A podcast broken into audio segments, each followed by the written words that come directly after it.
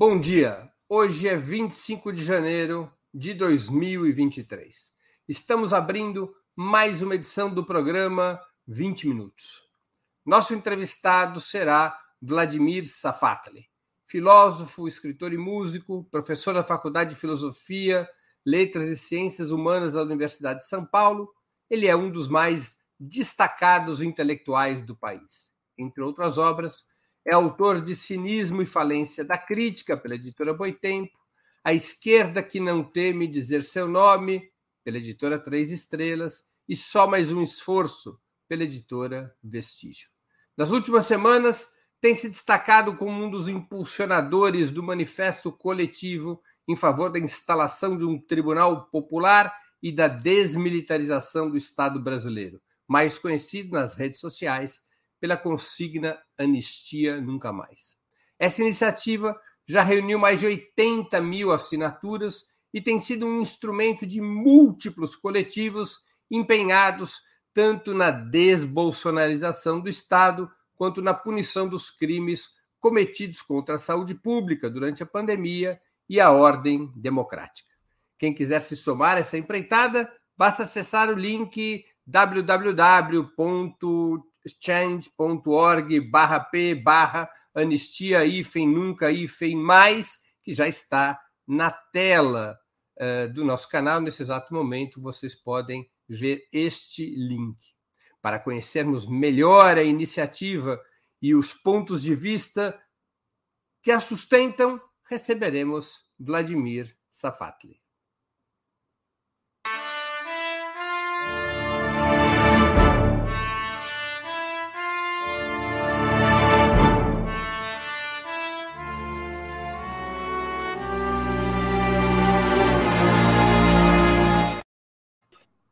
Bom dia, professor. Muito obrigado por aceitar nosso convite. Uma honra ter novamente sua presença no 20 Minutos. Bom dia, Breno. Para mim é um grande prazer estar aqui com vocês de novo. Obrigado pelo espaço. Professor, uma questão relevante do manifesto Anistia Nunca Mais é a desmilitarização do Estado. Qual é a sua análise sobre a relação entre o bolsonarismo e as Forças Armadas? Olha, Breno, o que a gente viu no dia 8 de janeiro é uma articulação profunda entre as Forças Armadas e os setores mais, ou digamos, insurrecionais do bolsonarismo. É muito difícil imaginar o que aconteceu no domingo sem um apoio explícito, tanto das Forças Armadas quanto da Polícia Militar, né? Por isso veio essa nossa ideia de insistir que um dos elementos centrais, então, para a garantia de um mínimo de espaço democrático no Brasil era uma reforma profunda das Forças Armadas e o seu afastamento estrutural do governo brasileiro. Isso significa o afastamento dos 7 mil militares que estão hoje presentes no corpo diretivo do Estado e também um afastamento do alto comando das Forças Armadas, certo? Que a gente conseguisse trocar esse alto comando, colocando esses generais que estão organicamente vinculados ao projeto Bolsonaro na reserva. Se isso não for feito, eu sei que muitos ouvem isso e falam, não, mas isso é uma proposição muito abstrata, uma proposição muito difícil, é algo do mundo ideal, né? Mas é algo irreal. Eu diria, na verdade, irreal é a realidade na qual a gente está agora. É irreal imaginar que a gente vai conseguir se sustentar nessa realidade. Não consigo imaginar um governo que tenha uma força de sedição contínua no seu interior. E as Forças Armadas hoje no Brasil, elas funcionam dessa forma.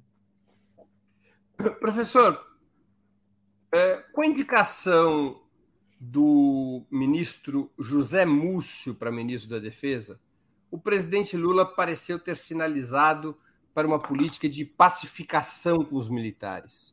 A intentona do dia 8 de janeiro, que você já citou, 7 dias depois da posse, teria mostrado os limites dessa orientação?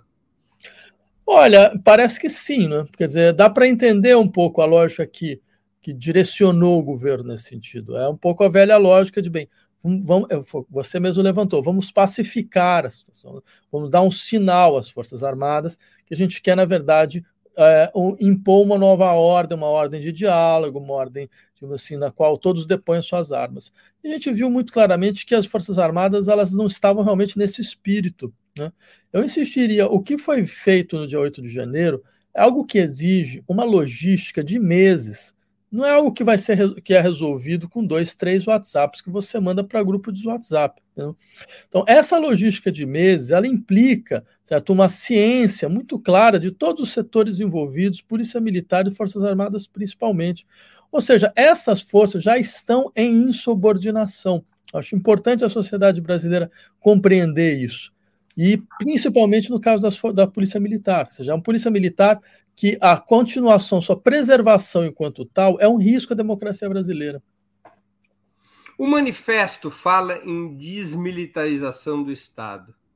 Isso significa que bastaria afastar os milhares de oficiais que passaram a ocupar cargos de chefia durante o governo Bolsonaro, ou seria necessário também agir na outra ponta, desbolsonarizando as Forças Armadas?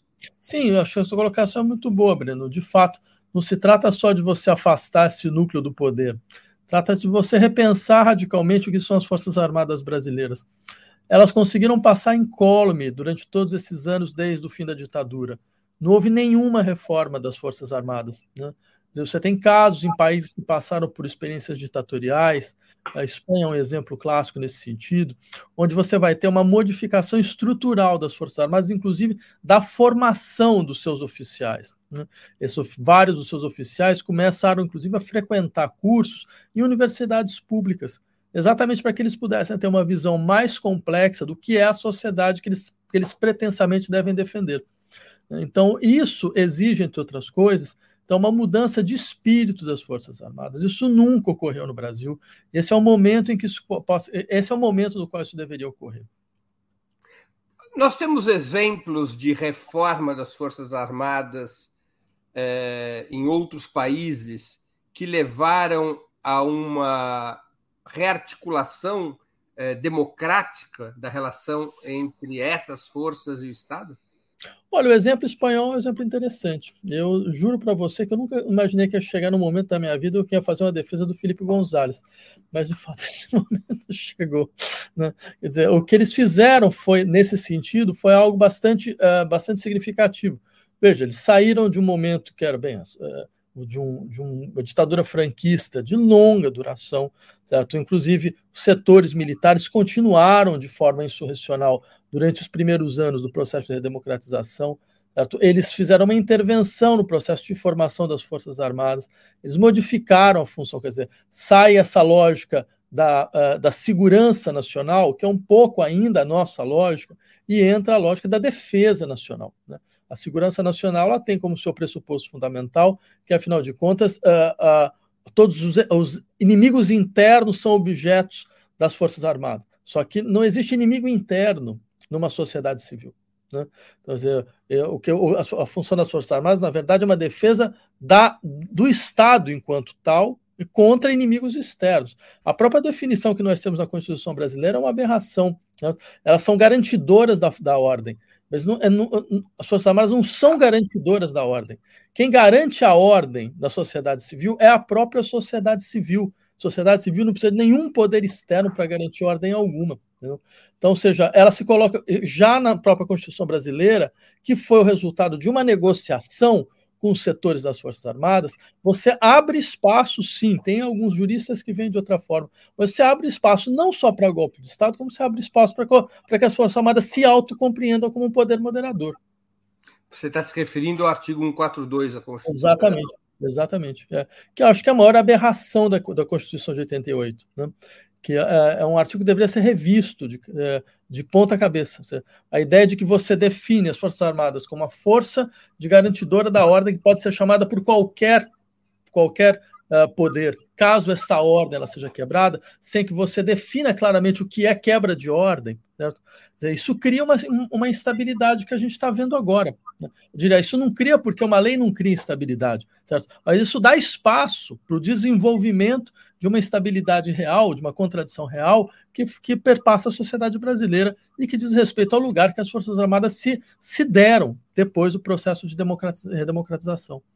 Só para esclarecer ou relembrar a nossa audiência, o que o professor Safatle está se referindo, o artigo 142 da Constituição Federal, determina quais são as funções das Forças Armadas. E esse artigo 142 diz que a função das Forças Armadas defender a soberania nacional e as fronteiras brasileiras e garantir a lei e a ordem, desde que convocadas por um dos poderes constituídos. Os poderes constituídos são o legislativo, o judiciário e o executivo. É um artigo confuso, porque, em tese, um poder poderia convocar as Forças Armadas contra outro poder, mas ela acaba sendo... Foi um artigo que se estabelece na Constituinte de 88 por pressão das próprias Forças Armadas na transição da ditadura à democracia, e foi uma das razões pelas quais o Partido dos Trabalhadores, então, votou contra a Constituição de 88, embora a tenha assinado. É um artigo que muitos consideram, também foi a opinião que o professor Safatle expressou, muitos consideram um artigo que chancela, ao menos em termos gerais, o papel tutelar das Forças Armadas sobre o Estado e a sociedade. Professor... eu até diria, para que o ouvinte possa ter uma ideia mais clara, dizer, em tese, por exemplo, se o senhor Arthur Lira, que é presidente da Câmara dos Deputados, ou seja, um dos representantes de um dos poderes constituídos brasileiros, se ele vai em cadeia nacional e chama as Forças Armadas, dizendo que é uma quebra de lei e ordem, bem, há uma legitimidade, ela pode legalmente intervir dentro da situação nacional. Isso mostra o grau de instabilidade que essa legislação ela produziu. Claro. Professor, há poucos dias o presidente Lula exonerou o general Júlio César de Arruda do posto de comandante do Exército, substituindo-o pelo general Tomás Paiva. Também foi suspensa a nomeação do tenente-coronel Mauro Cid para a chefia do 1º Batalhão de Ações de Comandos, um batalhão estratégico do Exército Brasileiro sediado em Goiânia. Era uma exigência do presidente da República. Na verdade, o general Arruda foi exonerado porque se recusou a cancelar essa nomeação. Essas decisões indicariam uma nova política militar do governo Lula? Olha, Breno, eu espero que sim, pelo seguinte, já você veja qual foi a situação concreta. Quer dizer, você tem um pedido de destituição feito pelo chefe supremo das Forças Armadas, que é o presidente da República, e o general não acata. Isso tem um nome, isso significa insubordinação.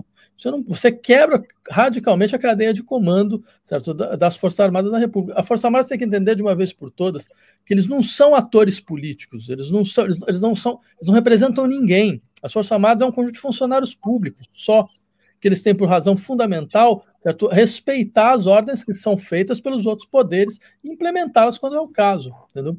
Então, eu acho que nesse sentido, o presidente Lula agiu da única maneira possível de se agir. Em qualquer circunstância, eu não consigo pensar em país algum onde uma coisa dessa fosse aceita. Agora, isto mostra alguma coisa muito preocupante, porque um general não faz isso sozinho. Ele não faz isso sem ter, pelo menos, a consciência tácita de que outros pensam mais ou menos como ele. Que você não teve outros que se manifestaram nesse momento, não significa que você não vá ter outros que vão se manifestar mais à frente.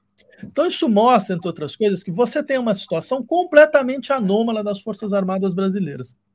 Por isso eu insistiria, me parece que o modelo que deve ser implementado, por mais duro que seja, mas esse é um modelo realmente talvez salvacionista nesse momento, é aquilo que o Petros fez na Colômbia, que afastou 70 generais do Exército e da Polícia, certo? Como condição para conseguir governar.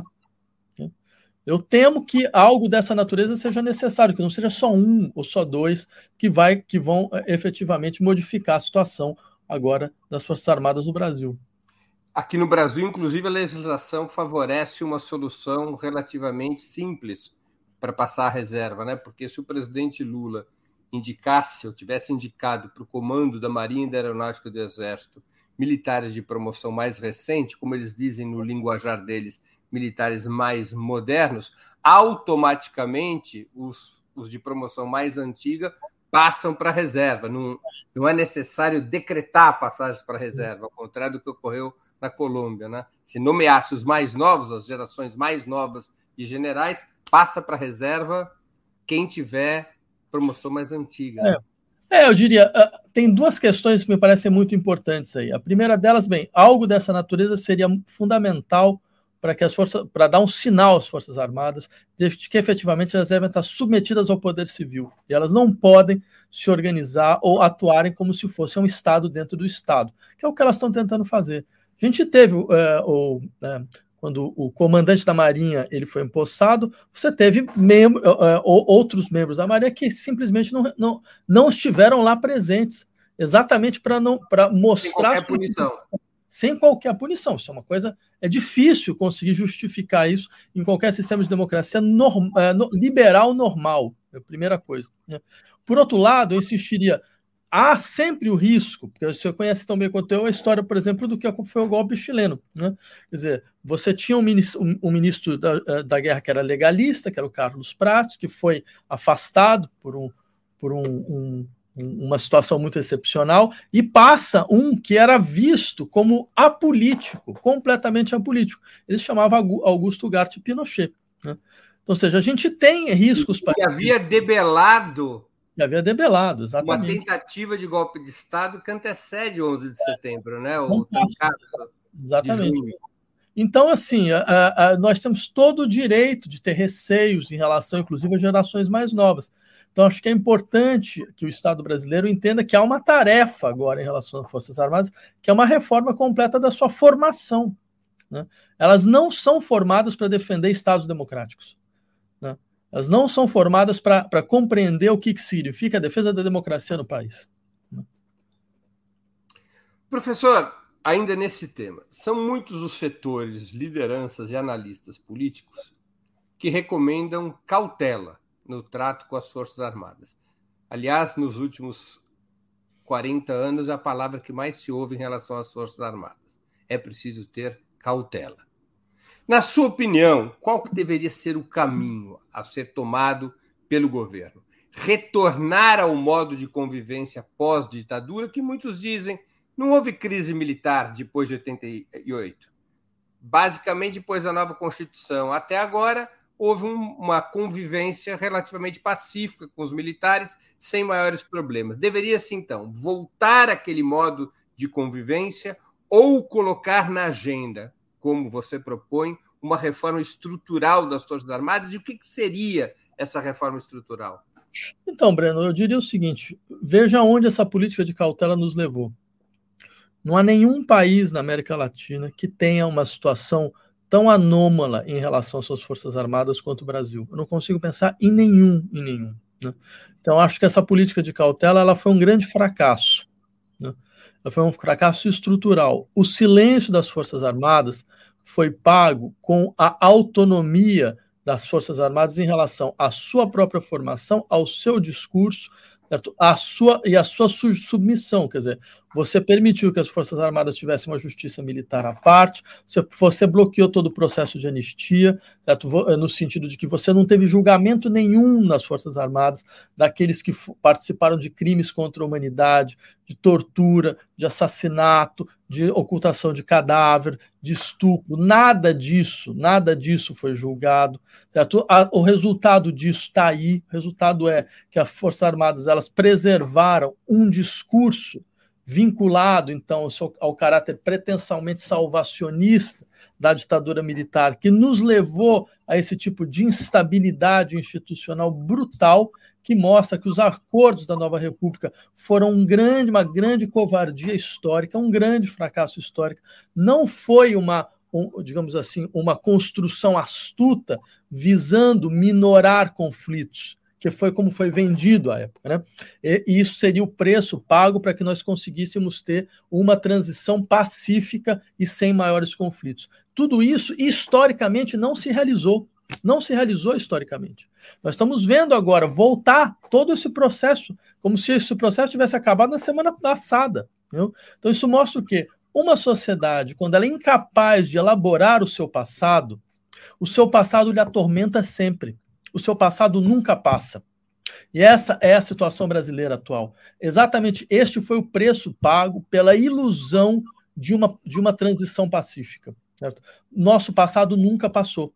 E a gente está vendo ele agora. Os personagens do passado voltam, os discursos do passado voltam, os conflitos do passado voltam, a instabilidade do passado volta. E a gente tem hoje um país que tem metade da sua população vinculada à extrema-direita. E uma extrema-direita em caráter insurrecional. O Brasil se transformou no laboratório mundial de uma extrema-direita insurrecional. Eu insistiria nesse ponto, porque significa que, bem, no Brasil a gente sabe que esses movimentos são internacionalmente organizados, existe uma internacional conservadora, certo? E é claro, o que acontece no Brasil vai ressoar em outros lugares. Você acha que você não tá, o Brasil não virou uma espécie de piloto de testes? Né? Se você consegue uma desestabilização do governo democraticamente eleito, certo? E a consolidação de uma extrema-direita insurrecional, como eles estão tentando fazer, eu diria insurrecional no sentido mais clássico do termo, basta lembrar o que foi o dia 9 de janeiro, não só o dia 8, o dia 9. Dia 9. Quer dizer, o dia 9 de janeiro, o que você tem? Você tem, inclusive, linhas de transmissão de energia que foram sabotadas. Desculpa, isso é o primeiro capítulo de qualquer manual de guerrilha urbana. Entendeu? Então, ou seja, isso mostra muito claramente que você tem uma... Isso não vai passar. Isso não foi uma coisa que, bem, agora, pelo fato do Alexandre de Moraes botar 1.500 pessoas na cadeia, então isso parou. No dia 7 de setembro de 2021 aconteceu uma coisa semelhante, também teve uma resposta jurídica. E qual foi o resultado? O resultado foi que o Bolsonaro quase ganhou a eleição e depois ainda teve 8 de janeiro. Então, tudo isso para dizer, nós estamos nesse tipo de situação.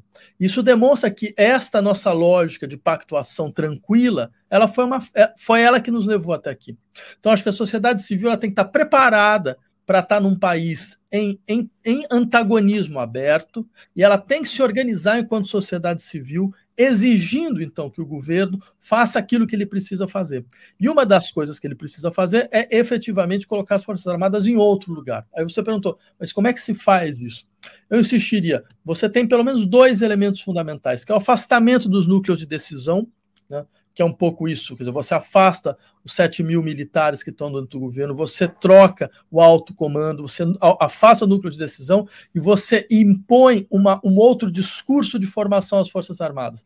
Elas não podem mais, quer dizer, você tem uma Força Armada do Brasil que nunca, em nenhum momento da história, se voltou à sociedade civil e pediu desculpas pela ditadura militar. E fez uma meia-culpa. E disse à sociedade civil, nós nunca faremos mais isso. Isso nunca ocorreu.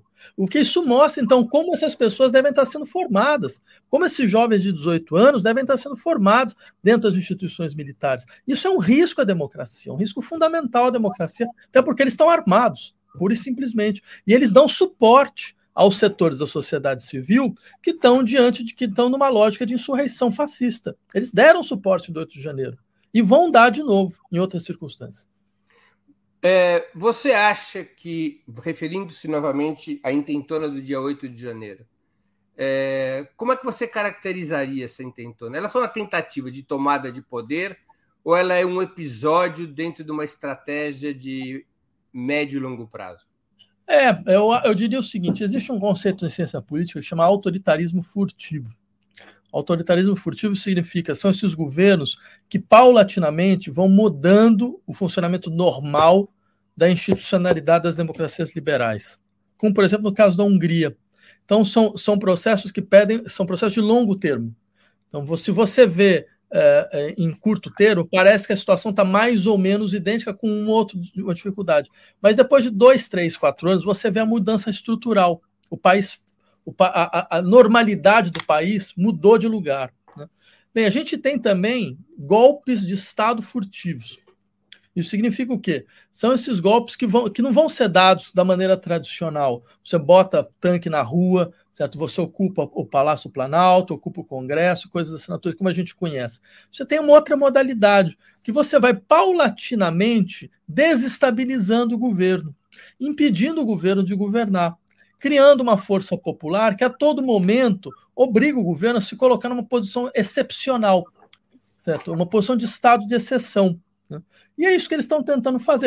Eles vão brigando o governo a falar, não, mas a gente está numa situação onde é necessário, entre outras coisas, lutar contra o terrorismo, lutar contra isso, lutar contra aquilo, certo? Só que isso num longo prazo de tempo, vai consolidando uma situação na qual o governo não consegue governar, ele se fragiliza, Ele está a todo momento lutando para a sua própria autodefesa, dando a impressão de que é um governo fraco, criando todas as condições para que você possa ter em algum outro momento, é quase como chutar uma porta podre, entendeu? Então me parece que a lógica, uma das lógicas centrais é mais ou menos essa.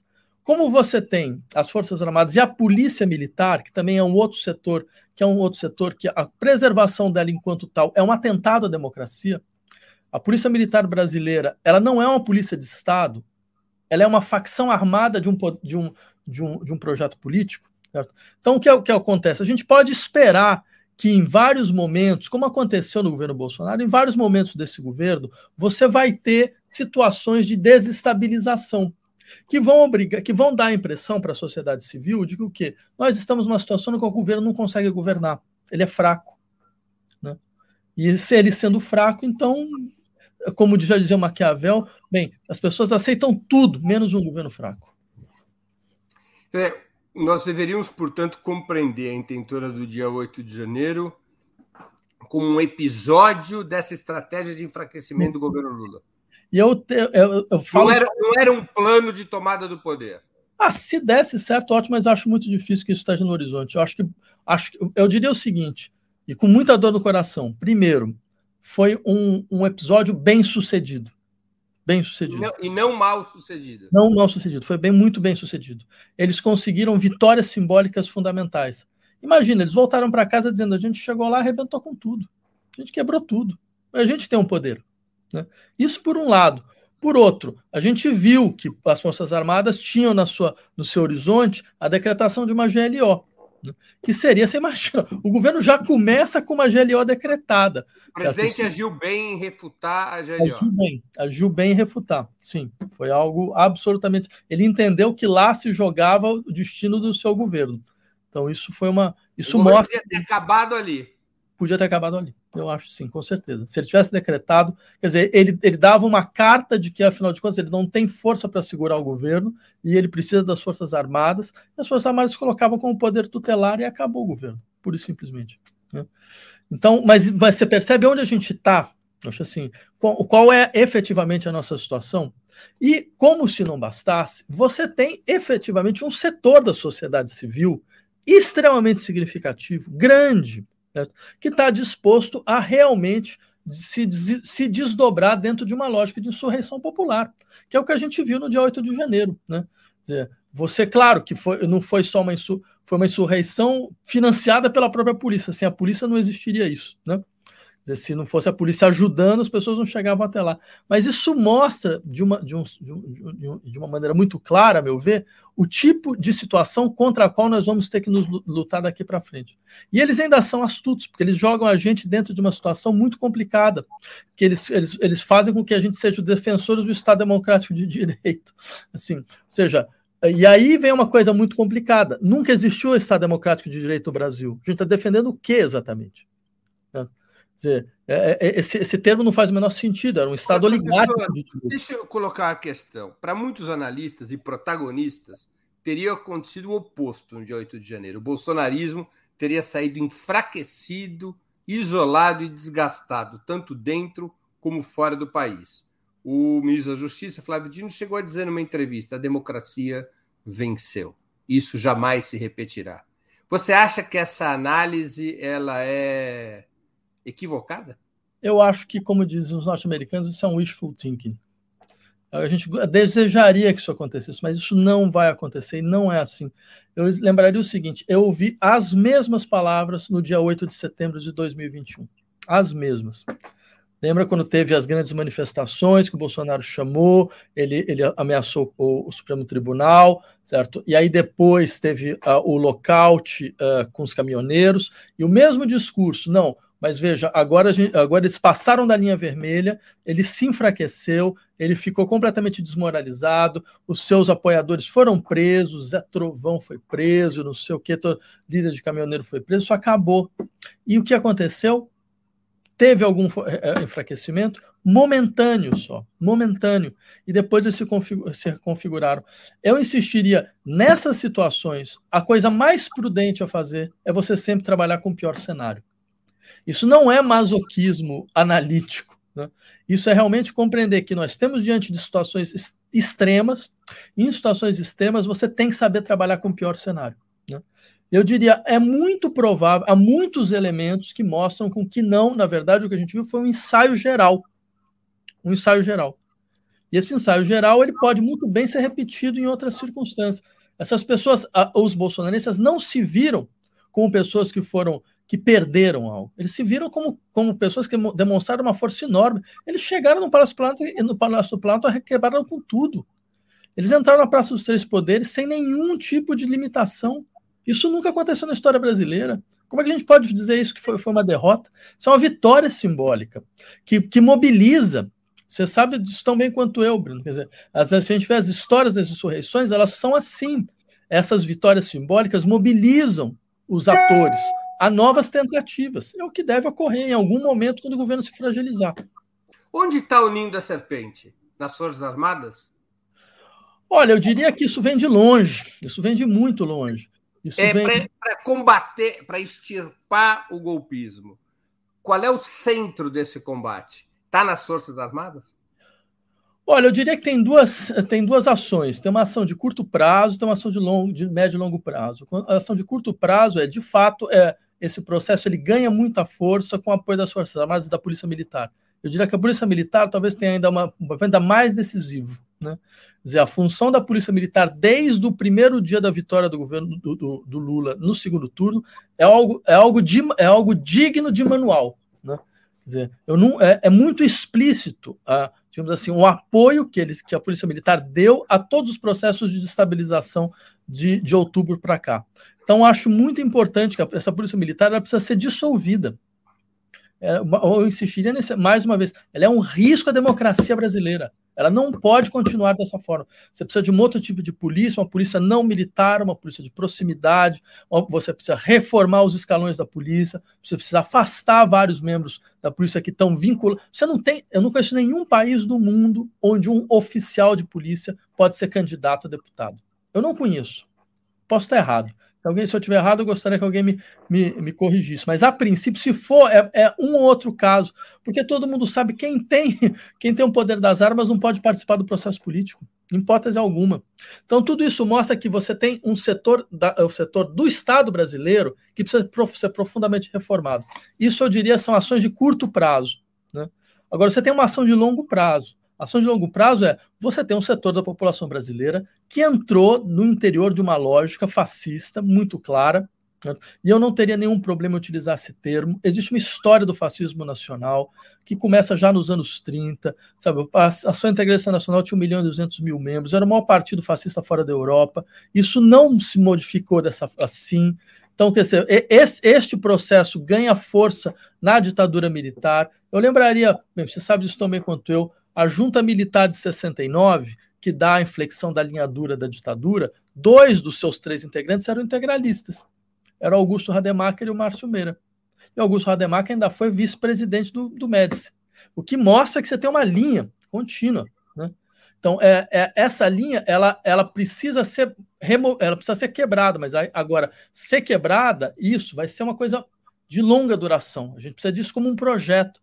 E parte desse projeto, o elemento fundamental desse projeto, é a esquerda não pode deixar que só a extrema-direita seja insurrecional. Isso é uma coisa que eu tenho dito já há um tempo. E acho um erro nosso. Certo? O que significa isso exatamente, professor? A esquerda também deveria ser insurrecional? Sim. Como em outras partes, inclusive da América Latina, onde ela assume posições em certas circunstâncias, como na Colômbia ela assumiu, como em algumas situações... Bem, no Chile ela assumiu em alguns momentos, embora a coisa não funcionou como a gente gostaria que funcionasse, onde ela assume algumas pautas de transformação estrutural da sociedade e da economia, certo? Que conseguem mobilizar o desejo anti-institucional da... Mas a esquerda pode ser insurrecional mesmo estando no governo? Sim, o Bolsonaro ensinou isso para a gente. O Bolsonaro mostrou como isso funciona. Ele foi um governo insurrecional contra o Estado durante 4 anos. E, no final das contas, ele ainda quase se elegeu. Né? Então, eu diria, isso significa o quê? Você, entre outras coisas, vai abrindo... No caso da direita, a gente sabe como funciona, mas no caso da esquerda, você vai abrindo processos de democratização efetiva e direta no interior do Estado. transferindo poder das instituições oligárquicas para a democracia direta. É uma dinâmica, de fato, uma dinâmica lenta, mas uma dinâmica que precisa ser orientada, você precisa de um horizonte nesse sentido, ou pelo menos de um debate nesse sentido. Só que a gente não tem nem o debate agora, né? Nem a capacidade que a gente tem de sentar e falar, não, mas espera aí, então o que significa isso efetivamente? Nem na universidade isso é feito mais, tá? Uma coisa, não, mas como é que a gente vai fazer uma mudança estrutural? A gente está numa posição defensiva agora. A gente está tentando defender o que resta da democracia liberal brasileira contra uma força de transformação, só que ela está vindo contra a nossa direção. Só que a gente não tem uma outra coisa nesse sentido, para além dessa dinâmica defensiva. E isso eu acho uma operação que, em longo prazo, ela vai ser muito difícil de ser sustentada. Essa lógica de transferir para a democracia direta poder que hoje está concentrado nas instituições oligárquicas do Estado pressuporia o governo Lula e as forças de esquerda ter como perspectiva a convocação de uma nova constituinte que consolidasse essa mudança do regime político? Então, toda vez que a gente coloca essa discussão, tem vários atores que vão insistir que, e se a gente fizer isso, a gente vai ter uma Constituição ainda pior que a de 88. Né? Porque, afinal de contas, você tem setores populares mobilizados, mas mobilizados para uma transformação conservadora do nosso arcabouço jurídico. Né? Eu entendo isso, então acho que isso, mas isso é um sintoma, isso mostra uma coisa muito séria da nossa esquerda. Quer dizer, mostra o fato de que a dinâmica de transformação mudou de lado no Brasil, e é isso que não pode acontecer.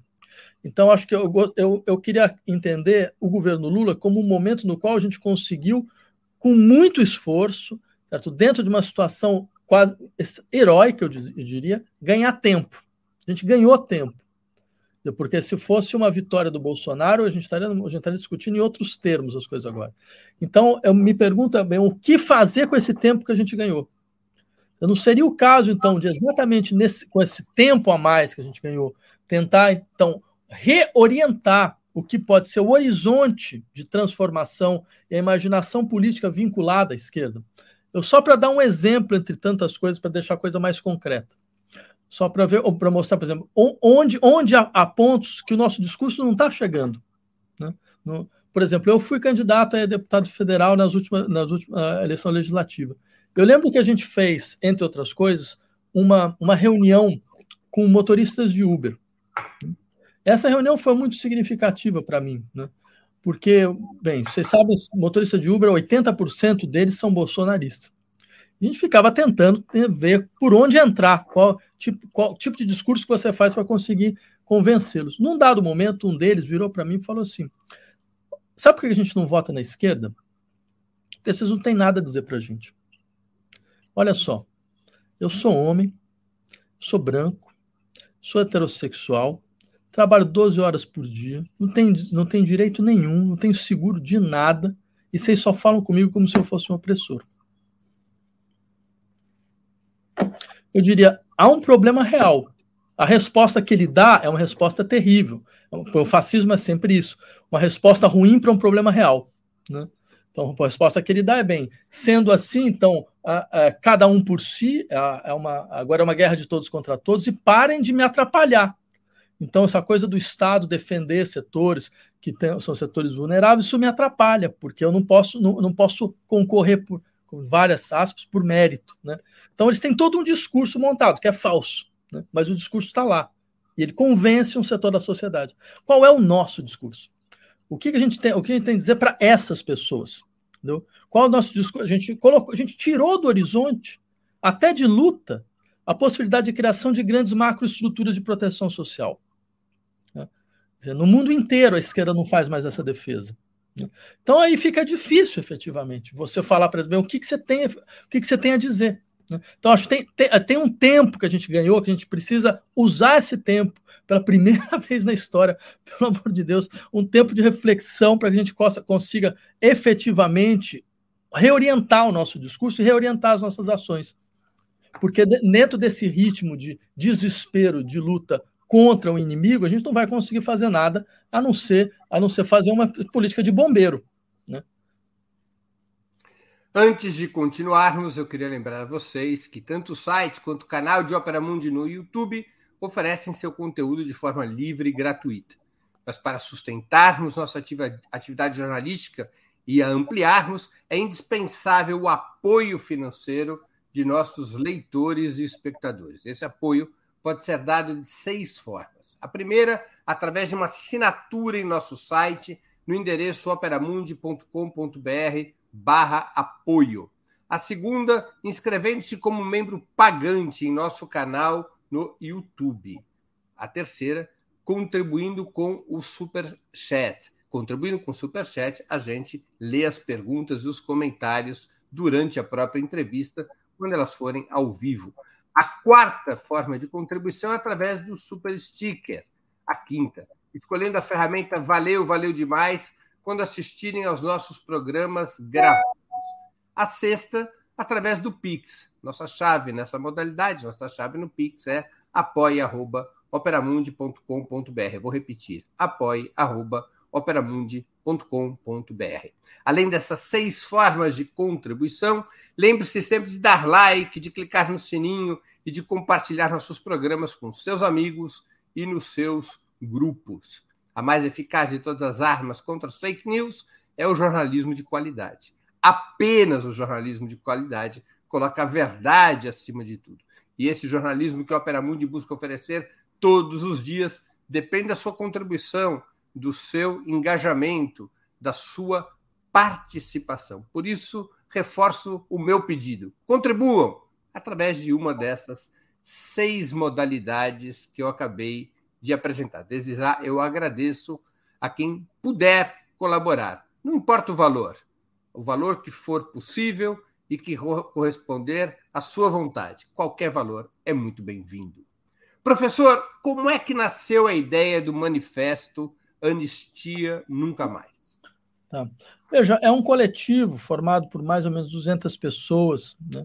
São desde ativistas, artistas, professores, pesquisadores, e pessoas vindas de vários outros espaços da sociedade civil, que entenderam que haviam algumas pautas que seriam urgentes nesse momento, né? E uma delas era essa, que era a ideia de não repetir, mais uma vez, o erro que fundou a Nova República, né? A gente diria, a lei de anistia foi o erro que fundou a Nova República. Alguns levam um susto e falam, mas como assim? A lei de anistia foi uma luta importante de setores da sociedade civil, certo? Por justiça, reparação e memória, certo? Sim, é verdade, mas como tudo o que acontece no Brasil, é interessante ver como ela foi distorcida. Esse processo foi distorcido de que forma? Na verdade, a lei de anistia brasileira ela serviu principalmente para anistiar o próprio Estado brasileiro, ou seja, foi uma autoanistia. Autoanistia significa o Estado brasileiro anistiou seus crimes. Basta lembrar que, por exemplo, quando você tem a votação da lei de anistia no Congresso Nacional na década de 70, a anistia ela é aprovada por 206 votos a favor e 201 votos contra. Você percebe o que significa pacto nesse país? Pacto nesse país é o nome que a gente dá para um tipo de situação na qual, inclusive, esses 206 votos foram só votos do partido governista. Foram só votos da Arena. Por que isso? Porque eles queriam uma anistia ampla, geral e restrita que não existiu. Quer dizer, os setores que eram contrários, que votaram contra, votaram para anistia ampla, geral e restrita que não existiu. Tanto foi assim que vários membros da luta armada que fizeram crimes que na época eram chamados crimes conexos, né, onde crimes que haveria algum tipo de crime de sangue, né, não foram alvo da anistia. Eles ficaram presos depois de 79. Depois eles tiveram uma comutação de pena em 80, a partir de 81. E só então, tiveram uma anistia de novo em 86. Né? Exatamente, exatamente. Então você percebe, a nossa anistia foi uma farsa histórica, né? E essa farsa histórica ela foi um dos responsáveis por nós estarmos onde nós estamos. Porque se nós tivéssemos efetivamente colocado na cadeia torturadores, certo? Colocar na cadeia aqueles que participaram de crimes contra a humanidade a partir do Estado brasileiro, certo? Se a gente tivesse utilizado o princípio fundamental que é toda ação contra o Estado ilegal é uma ação legal, nós não estaríamos onde nós estamos hoje. Então, é quase como se nós voltássemos esse momento histórico e falássemos, nós não vamos permitir o mesmo erro uma segunda vez. Este governo que anterior, governo do senhor Bolsonaro, a gente está vendo a quantidade de crimes contra a humanidade que foram cometidos.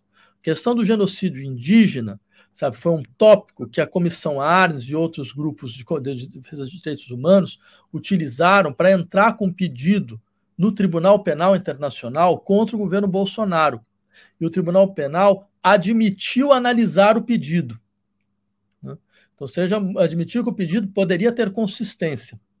Então, e agora a gente está vendo o que, que significava isso, que há 2, 3 anos atrás a gente trocou esse pedido. A gente está vendo, a imagem do que é efetivamente que, esse genocídio, ou seja, que isso não é simplesmente uma elaboração retórica. A gente está vendo isso acontecendo aqui. Bem, a gestão da pandemia foi um crime administrativo, certo? Inacreditável. Nunca existiriam 700 mil pessoas mortas. Isso nas contas, eu não diria nem nas contas do governo, porque o governo parou de fazer conta. Foi nas contas que a sociedade civil conseguiu fazer.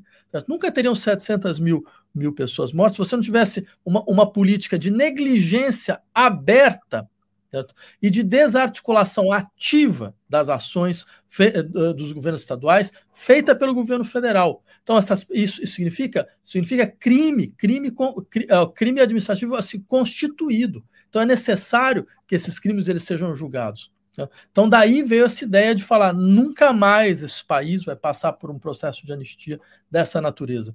Nunca mais uma política de esquecimento. Esse país foi fundado sobre o esquecimento. O esquecimento de todas as violências que lhe constituíram. Certo? E o resultado é esse aí. As violências elas permanecem, porque elas não são elaboradas. Aquilo que não é elaborado continua, retorna continuamente numa compulsão de repetição. E exatamente para evitar isto mais uma vez, que a gente entende que a sociedade brasileira precisa de uma certa maneira, utilizar todas as suas forças, certo? Para exigir agora uma política de reparação de verdade e de justiça. Professor, não são poucas as vozes, até mesmo na esquerda, que, ao contrário da sua opinião, consideram positiva a anistia recíproca de 79, por ter representado, supostamente, uma solução pacífica para a transição democrática, sem paralisar o país com julgamentos, confrontos e divisões, a exemplo do que teria ocorrido na Argentina e, de certo modo, no Chile.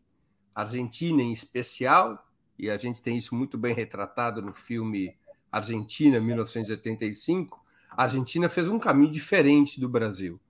Se compararmos os dois processos, você acha que o caminho argentino se mostrou mais adequado do que o caminho brasileiro? Certamente. Eu utilizaria uma frase do Lacan, que costumava dizer o seguinte: aquilo que é expulso no simbólico retorna no real. Aquilo que é expulso na elaboração simbólica da vida social retorna no real sob as formas da violência, do delírio, das piores formas possíveis. A gente viu isso. Foi isso que você levantou. De fato, você tem toda a razão. Era o discurso que a gente ouviu durante muito tempo nos anos 80. Nós vamos operar uma transição pacífica, sem tensionamentos sociais. Esse tensionamento que foi expulso naquele momento voltou 25 anos depois. Voltou agora. Voltou com Bolsonaro. Bolsonaro é um sintoma desta negociação. Isso que eu insistiria. Ele é o verdadeiro resultado desta negociação. Se não tivesse ocorrido essa negociação lá atrás, não teria havido Bolsonaro. E nós não estaremos passando por essa situação. Certo? A Argentina pode ter 1 milhão de problemas. Certo? Mas um problema eles não têm. Eles não têm uma força armada insurrecional. Insubordinação. Isso está fora de qualquer cogitação. E mesmo o caso chileno, que foi um caso mais difícil. Né? Mas num dado momento, graças ao juiz Garzón, né, que interviu dentro do processo, que era um processo que ia preservar, tendencialmente ele ia preservar o setor das Forças Armadas, que foram os setores dirigentes das Forças Armadas, o juiz Garzón, o juiz espanhol, que então decretou a prisão do Pinochet. O Pinochet foi preso na Inglaterra, certo? E a partir disso o Estado foi obrigado a destravar o processo, as Forças Armadas foram obrigadas a fazer uma meia-culpa, certo? E, bem, e as coisas ficaram mais explícitas, foi ver quem era quem dentro desse processo, né? Então, eu diria, esses países conseguiram evitar um problema que nós temos hoje, certo? Que é o problema da instabilidade democrática. Eles podem ter vários problemas, mas eles não têm uma instabilidade democrática vinda do fato das Forças Armadas se autocompreenderem como um setor político fundamental da nação, certo? Que é exatamente tudo aquilo que sequer uma democracia liberal pode aceitar, que as Forças Armadas elas sejam alguém dentro do processo político. Mais uma vez, elas são funcionários, os militares são funcionários públicos, pura e simplesmente. É como alguém que é funcionário do Ministério da Educação e Cultura, o Ministério da Saúde, são funcionários públicos, eles não representam ninguém, não representam nada, absolutamente nada. Só no Brasil que eles acham que eles são uma força à parte. E são funcionários públicos em todos os países do mundo, subordinados a uma disciplina especial, porque como são funcionários públicos armados, eles não têm o direito à dissidência. Não têm direito à dissidência, não têm direito a vocalizar posições políticas, não têm direito a participar de debates políticos, eles querem participar de debates políticos, eles entregam as armas e saem das Forças Armadas. Claro. Só para que nossa audiência possa se recordar ou ter conhecimento, o caso do Chile é um caso muito grave e de ruptura da tutela militar. Quando é aprovado o fim da ditadura no Chile, ocorre com um plebiscito realizado no final de 1988. Esse plebiscito ia decidir se o regime militar liderado por Augusto Pinochet, pelo general Augusto Pinochet, continuaria ou não.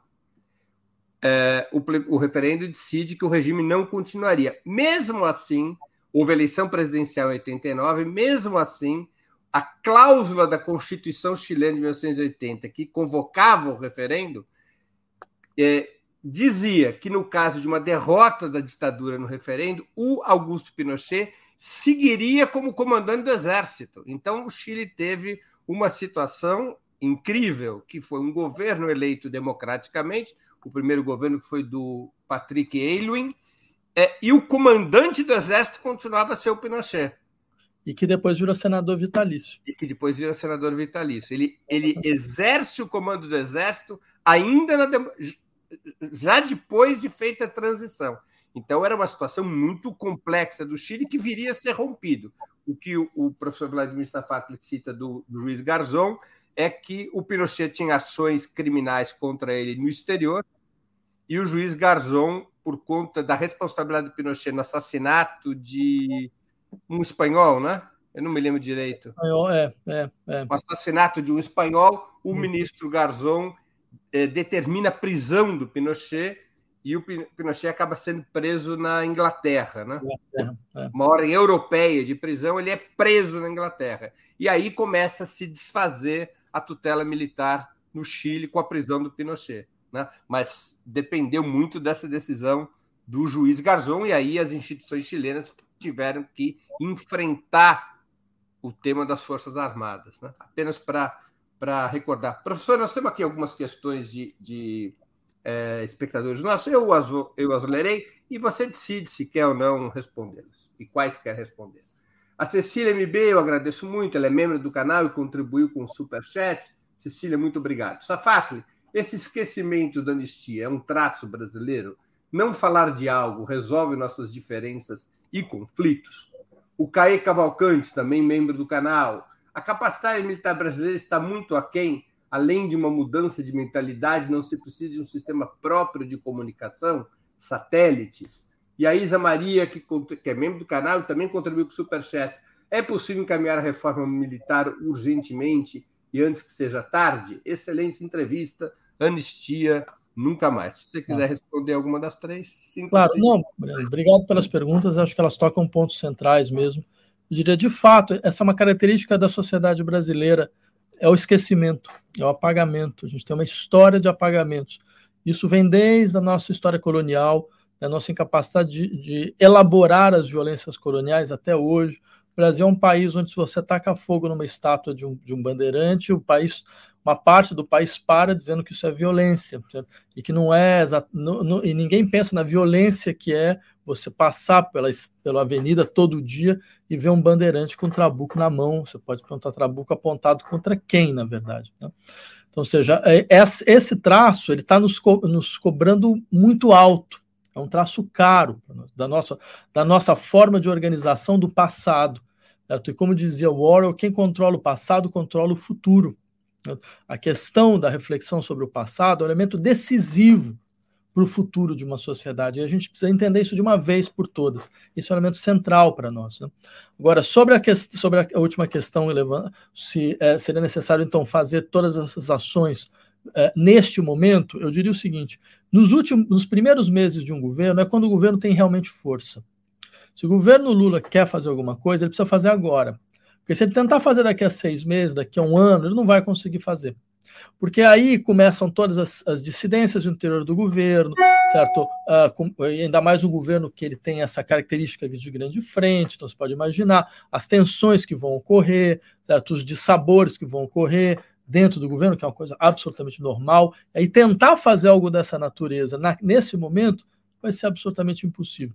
Só que eu entendo também que, assim, jogar tudo nas costas do governo, certo, já é alguma coisa que não se deve fazer, né? Eu acho que efetivamente é importante, por isso eu acho, até para que o governo tenha uma sinalização de que ele não está sozinho, de que a sociedade civil está ao lado dele, certo? É que a sociedade civil precisa se organizar em direção a essas demandas. Ela precisa se organizar com demandas como a desmilitarização do Estado, como Anistia Nunca Mais, sem anistia, certo? Ela precisa mostrar isso, mostrar que ela está organizada nesse sentido. Isso dá força aos setores do governo que querem impor essa pauta, num governo que é um governo plural, um governo que tem setores que não querem, né? Então, eu diria, existe uma função mais do que do governo, mais do que esperado do governo, acho que nesse momento é uma função da sociedade civil. A sociedade civil tem que falar: nós temos consciência de que esse processo de apagamento das violências é algo que nos custa caro demais, custa o nosso futuro. Nós não queremos mais perder o nosso futuro. E para não perder nosso futuro, nós queremos efetivamente nos confrontar com os crimes do passado, elaborar o passado e operar um processo de justiça e de reparação. Isso não é vingança, certo?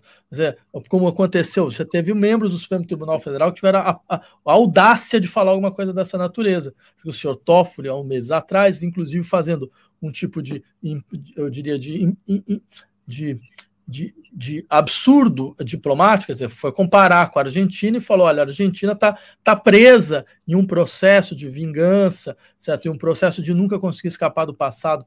Falou: olha, eu gostaria de ter dito, o senhor ministro, veja bem, quem está preso no passado é o Brasil, que a gente está até hoje discutindo, tá até hoje com atores que deveriam ter sido esquecidos no passado. Eles estão todos aí, né?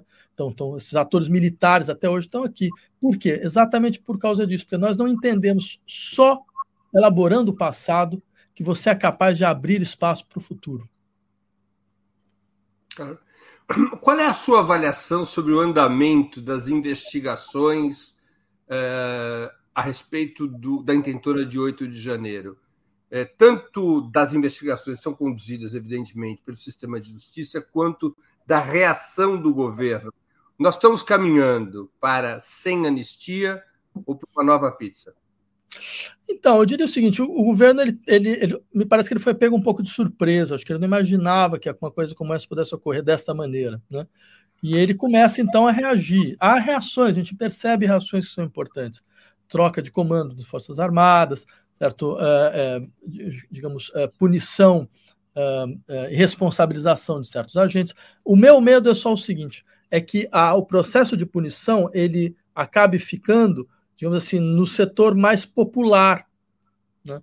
O setor mais popular daqueles que fizeram parte desse processo. Então, aqueles que foram pegos, sabe, o cara que foi lá, quebrou o relógio, certo? Na raia miúda do Bolsonaro. Exatamente, né? cara que veio, inclusive, da cidade do meu pai, catalão, que me faltava. Né? Mas, ou seja, então que isso acabe se transformando numa espécie de grande expiação nacional, sendo que a gente sabe muito bem, isso foi um processo organizado por grandes empresários, a quantidade de dinheiro foi necessário para o negócio desse funcionar, certo? Eu queria saber quem são os empresários, quem são os membros do agronegócio que estão efetivamente envolvidos, e aí eu tenho uma sugestão. Qual a cadeia de comando, né? Qual a cadeia de comando, porque eu acho assim, eu tenho uma sugestão do que pode ser uma ação muito eficaz nesse caso. Certo? Você identifica qual é o núcleo empresarial que está financiando esse processo, como ele sempre financia processos de golpe de Estado do Brasil, e você expropria as suas empresas e passa para o controle da classe trabalhadora. Eu te garanto, se eu fizer isso com 3, para o processo. Porque você dá um sinal muito claro, nós não vamos admitir que o processo produtivo brasileiro funcione ou sirva para ficar financiando digamos, desestabilização de governo, ficar financiando golpe de Estado. Mas qual é o seu balanço sobre a ação concreta e comunicacional do governo Lula em relação a esse processo? Mediano. Eu acho que eles fizeram coisas importantes, acho inegável, mas eu temo que a gente precisa efetivamente fazer algo de outra envergadura. Eu insistiria em 3 pontos nesse caso. E, mais uma vez, eu entendo todos os embates no interior do governo, por isso que eu acho que a sociedade civil que tem que insistir com o governo nesse ponto. Né? Porque o governo ele está em processo de contínua negociação, devido ao caráter frágil com o qual ele foi eleito. Ou seja, você tem uma aliança que ia do Amoedo até o Boulos. Você pensa, essa é uma aliança feita para ganhar a eleição, não é uma aliança feita para governar. Governar é muito mais difícil nesse sentido. Né? Então, eu diria, eu veria 3 ações fundamentais. Ou, pelo menos, essas ações precisam ser discutidas, a sociedade precisa se mobilizar em relação a isso. A dissolução da Polícia Militar, certo? O afastamento do alto comando das Forças Armadas e a expropriação de empresas que foram partícipes orgânicas desse processo no dia 8 de janeiro. Tem uma pergunta do Roberto Lima, que contribuiu com o Superchat. Agradeço ao Roberto Lima. Pessoal, vamos contribuir, tirar o escorpião do bolso e contribuir com o Superchat, Super Sticker, se tornando membro pagante do nosso canal. O Roberto Lima pergunta, professor Safatle, considerando as suas lúcidas reflexões e considerações sobre a necessidade de reformas profundas nas Forças Armadas e Polícia Militar, o que você pensa sobre a escolha de José Múcio para o Ministério da Defesa? Uma articulação que se mostrou completamente ineficaz. Eu entendo a lógica do governo. Foi tentar fazer uma sinalização para as Forças Armadas de que ele queria pacificar, como você mesmo levantou, o processo, certo? E colocou uma pessoa que é uma pessoa muito mais próxima, digamos, das Forças Armadas do que das forças efetivas do governo. Mas o resultado foi esse que a gente viu. Então, acho que esse horizonte, que é o horizonte dos grandes acordos, das grandes pacificações, ele saiu da realidade social brasileira. Não há mais realidade social para esse tipo de lógica. Né? Então, eu espero que o governo entenda isso e saiba se posicionar melhor nesse sentido.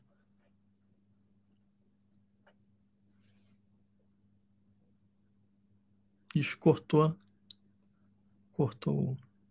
Eu que estava com o microfone mutado. Professor, até agora nós tivemos por parte do STF, essencialmente, uma série de ordens de prisão e investigações que levaram primeiro à prisão de vários golpistas e agora estão abertas investigações sobre os financiadores, sobre a própria participação do Bolsonaro, além do secretário, do seu ex-ministro da Justiça e ex-secretário de Segurança do Distrito Federal, Anderson Torres. Qual a avaliação que você faz de que até agora não começaram, ou pelo menos não estão públicas, investigações sobre os militares envolvidos? Eu acho que isso não vai ocorrer, porque esse é o ponto mais sensível. Eu temo que isso não ocorra, eu temo que a gente tente, de uma certa forma, acertar esses outros setores e preservar o setor militar, porque é o setor que se ele reagir, você já viu o general Etchegói falando. Né? Quer dizer, quando ele reage, ele vai reagir de uma maneira que o governo espera não ter que lidar, com o qual o governo espera não ter que lidar. Só que, mais uma vez, eu insistiria nesse aspecto. As Forças Armadas do Brasil estão em posição de subordinação, né? E uma em posição de subordinação do seu alto comando em geral. Não acredito que seja um ou dois generais, não existe isso nas Forças Armadas. Um ou dois generais têm um tipo de comportamento, né? Quer dizer, eles sabem muito bem que eles, se eles fazem isso é porque eles têm algum tipo de apoio. O apoio pode não ter vindo nesse momento, mas ele pode vir no momento posterior, né? Então, me chamou a atenção, professor, que o general demitido, Júlio César de Arruda, ele é exonerado e, já exonerado, ele se reúne com o alto comando. Isso é inacreditável. Isso é inacreditável. Eu acho que, se isso fosse, por exemplo, vamos pegar um país liberal como o Reino Unido. Se isso acontecesse no Reino Unido, estava preso todo o alto comando. Não, ele ia para a corte marcial, eu não tenho a menor dúvida. Não ele, só ele. Todos quem participou da reunião. Exatamente, quem participou da reunião, né? Então, acho assim, é importante levantar o que você está levantando, Breno, porque isso mostra para o nosso ouvinte a situação excepcional na qual nós nos encontramos e na qual nós não podemos nos adaptar a ela. Não tem como a gente normalizar essa situação. Então, a situação ela exige, de fato, medidas duras, né? Coisas que normalmente nós não fazemos no Brasil, né? Só que por não fazer a gente chegou nesse ponto. Então a gente vai precisar fazer certas medidas bastante duras. Essas medidas, claro que elas tensionam. A gente vê setores da imprensa que começam a falar, mas o governo está tensionando as Forças Armadas, como se o governo estivesse tensionando as Forças Armadas. Não, as Forças Armadas estão tensionando o país. O governo está tentando defender o mínimo de funcionamento normal de uma democracia liberal, entendeu? Quer dizer, então, como você mesmo levantou, não há país no mundo que a gente pense onde coisas como essa podem se naturalizam, mas setores da sociedade, ligados ao autoempresariado, ligados à autoimprensa, que procuram naturalizar isso, né? Isso é uma péssima política, Claro, eu me lembro de uma passagem da história que, quando tentam o golpe contra o De Gaulle por conta da guerra na Argélia, e destitui todos os generais, e um dos generais que tinha lutado com ele na resistência ao nazismo pede: presidente, eu posso me despedir das tropas? E o De Gaulle responde a ele: só se for preso. Não. General destituído não se despede das tropas. Não, se alguém que sabia muito bem o que significa uma insubordinação militar e o custo político disso era o De Gaulle. Quer dizer, eu insisto, preso e algemado, só se for. Mas veja, Breno, que coisa interessante. A gente usa exemplos de países de democracia liberal tradicional. Ninguém está falando de países revolucionários, ninguém está falando de Cuba, ninguém está falando de União Soviética, a gente está falando, França, Reino Unido, Estados Unidos. Quer dizer, veja, a gente está abaixo disso, tá entendendo? A gente está abaixo dessa situação. E isso não pode acontecer, hipótese alguma.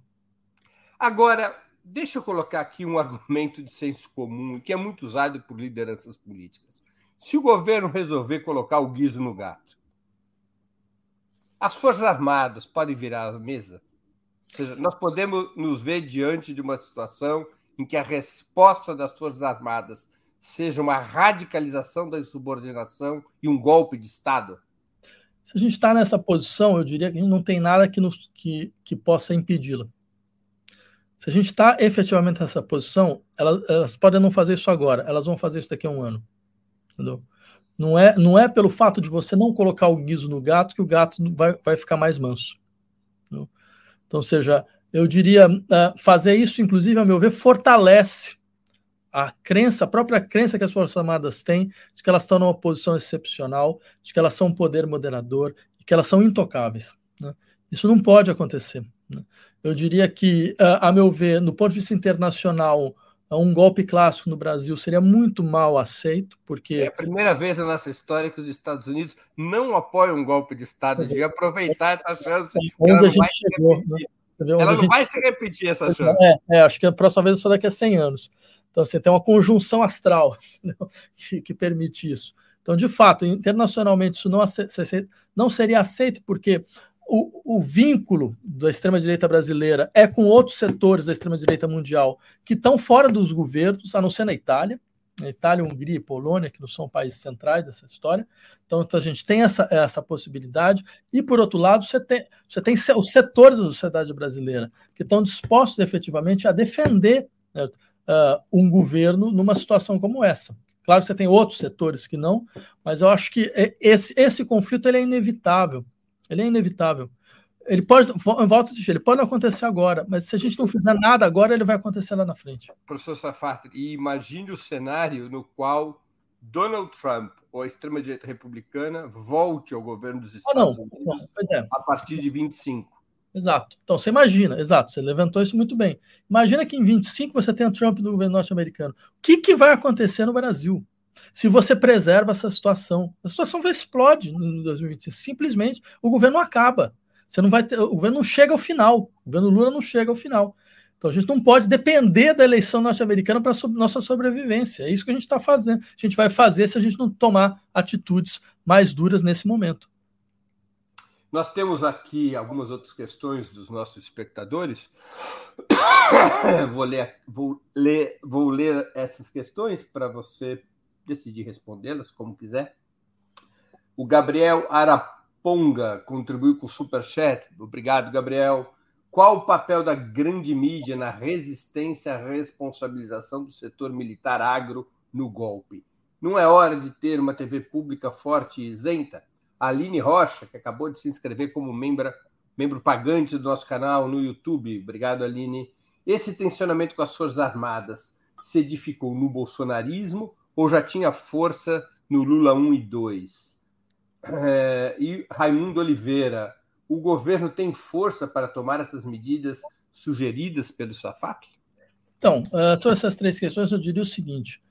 A necessidade da existência de uma grande TV pública, isso é uma coisa que eu sempre defendi bem há mais de 20 anos. Eu lembraria, eu organizei há uns 15 anos atrás um curso para a Escola Superior de Propaganda e Marketing que chamava Comunicação Pública, né?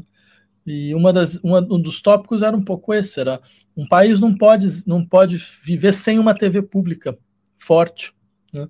Essa TV pública ela tem, ela não dá a versão do governo. A BBC não dá a versão do governo britânico, né?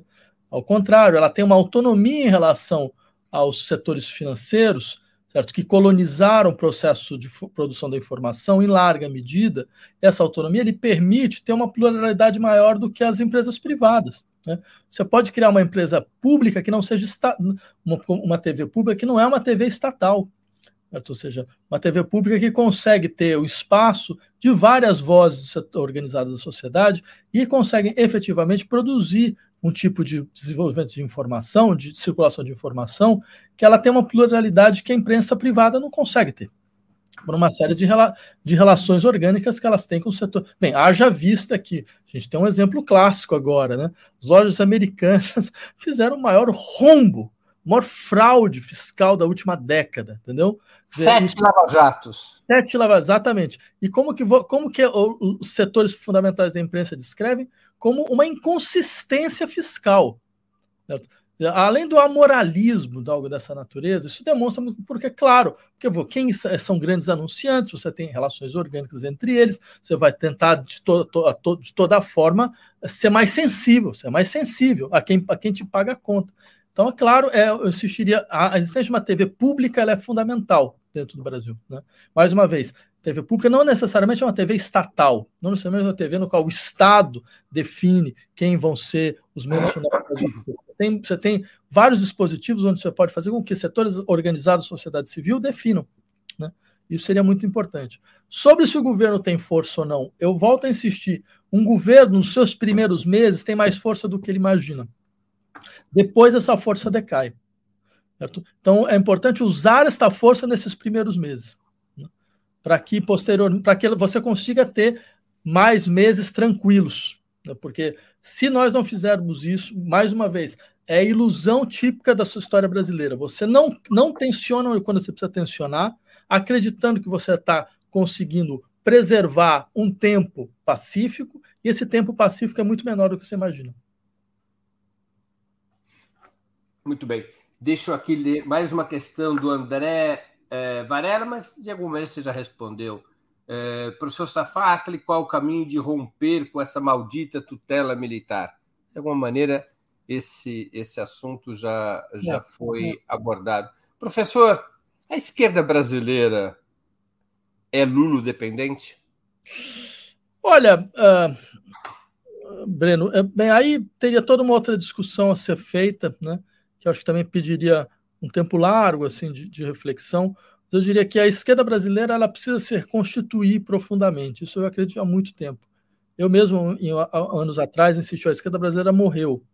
Ela morreu de que forma? Ela morreu como ator capaz de projetar um horizonte nacional de transformação global, né? E ela precisa recuperar um pouco isso. E como ela vai fazer isso? Isso é uma coisa que a gente ainda não sabe, mas eu acho que é importante que isso apareça no nosso horizonte, até porque, mais uma vez, a gente está numa situação na qual a força insurrecional da sociedade brasileira é extrema-direita. Isso não pode ocorrer em hipótese alguma. A gente não pode... A política, eu diria três coisas para terminar essa questão, que eu insisto já há muito tempo. A primeira delas é a política foi para os extremos. Isso há mais de 15 anos a gente está vendo isso no mundo inteiro. A política indo para os extremos. Segundo, só que só tem um extremo, não tem um outro. E isso quebra a balança do processo. E terceiro, em política, se você quer alguma coisa, peça duas vezes mais, porque você vai conseguir o que você quer, entendeu? Porque tem a lei da resistência. Se você começa pedindo o que você quer, você vai ter metade do que você quer. Então peça mais. Então eu diria, a esquerda brasileira ela perdeu essa capacidade de pedir mais até para conseguir metade, entendeu? Nós estamos caminhando já para o fim da conversa. Eu quero antes, de novo, pedir a quem quiser e pedir que as pessoas queiram assinar o manifesto Anistia Nunca Mais. O endereço para assinar é www.change.org/p/anistia-nunca-mais. Então, esse endereço está na tela. Quem quiser assinar esse manifesto pode acessar esse link. Além do manifesto, há uma série de eventos também, né, professor, que estão sendo organizados, debates. Há uma série de assinaturas coletivas no manifesto. Entre as mais de 80 mil assinaturas, são assinaturas de vários coletivos, de entidades, de organizações. É um movimento importantíssimo. É um movimento para impedir que o país caminhe na direção de um tipo de pacto que nos trouxe ao bolsonarismo, aquele tipo de pacto feito na transição da ditadura à democracia nos anos 80. Então, eu queria enfatizar, reforçar que as pessoas que estão nos assistindo assinem esse manifesto. Ele é parte de um movimento importante, de uma importante... movida na opinião pública brasileira, que é sem anistia. Anistia nunca mais. Professor, nós estamos chegando ao fim da nossa conversa e eu queria fazer duas perguntas que eu sempre faço aos nossos convidados e convidadas antes das despedidas. Você é da casa, já fizemos várias outras entrevistas, você sabe que eu sempre faço essas perguntas no final. A primeira, qual livro você gostaria de sugerir aos nossos espectadores? E a segunda, qual filme ou série poderia indicar a quem nos acompanha? Então, sobre livro, bem, primeiro, se vocês me permitirem fazer um pequeno merchandising, eu acabei de lançar um livro, chama Em Um com Impulso, né, que é sobre experiência estética e emancipação social, mas também tem um outro, para não ficar só nessa coisa vexatória de fazer autopropaganda, certo? Que chama A História da Psicanálise Popular, né, que é da coleção Explosante, da UBU, que é um livro extremamente interessante sobre as relações entre a história da psicanálise e os movimentos populares, né, que é uma história que muitas vezes ela não aparece, né? Então, eu recomendo muito. E o filme, até pela discussão que a gente está tendo hoje, né, eu acho que já devem ter falado um pouco sobre ele, mas eu vi recentemente, é o Argentina 1985. Né? Acho que é um belíssimo... Tem sido o filme mais indicado nas entrevistas do 20 Minutos do Argentina em 1985, o que é muito bom. Está concorrendo ao Oscar e o próprio presidente Lula, até vou pedir para a produção localizar rapidamente no tweet do presidente, ontem, estando na Argentina, ele celebrou a indicação desse filme para o Oscar, dizendo que estava torcendo para que esse filme seja escolhido como o melhor filme. E uma curiosidade, professor... Se esse filme vier a ganhar o Oscar, será a segunda vez que a Argentina ganha o Oscar com o mesmo tema, porque em 1980 ganhou com História Oficial. que é exatamente sobre a ditadura argentina. Um o Bolso da Mulher-Aranha, do Babenco, também, bem, argentino-brasileiro, também tinha uma relação com problemas da ditadura. Claro, claro. Esse filme, eu até brinquei com alguns convidados, né? A tradução para o português desse título devia ser Ai Que Inveja, né? Na época a gente falava do efeito Orloff, você lembra? Né? Que era Eu Sou Você Amanhã, Argentina e Brasil. Bem, esse poderia ser um efeito Orloff, seria ótimo. A gente tem inveja do Argentina 1985 e inveja do Messi também, né? Claro, nos tempos de hoje. Aqui está o tweet do presidente Lula. Ainda em Buenos Aires, recebo a notícia que o ótimo filme Argentina 1985 foi indicado ao Oscar.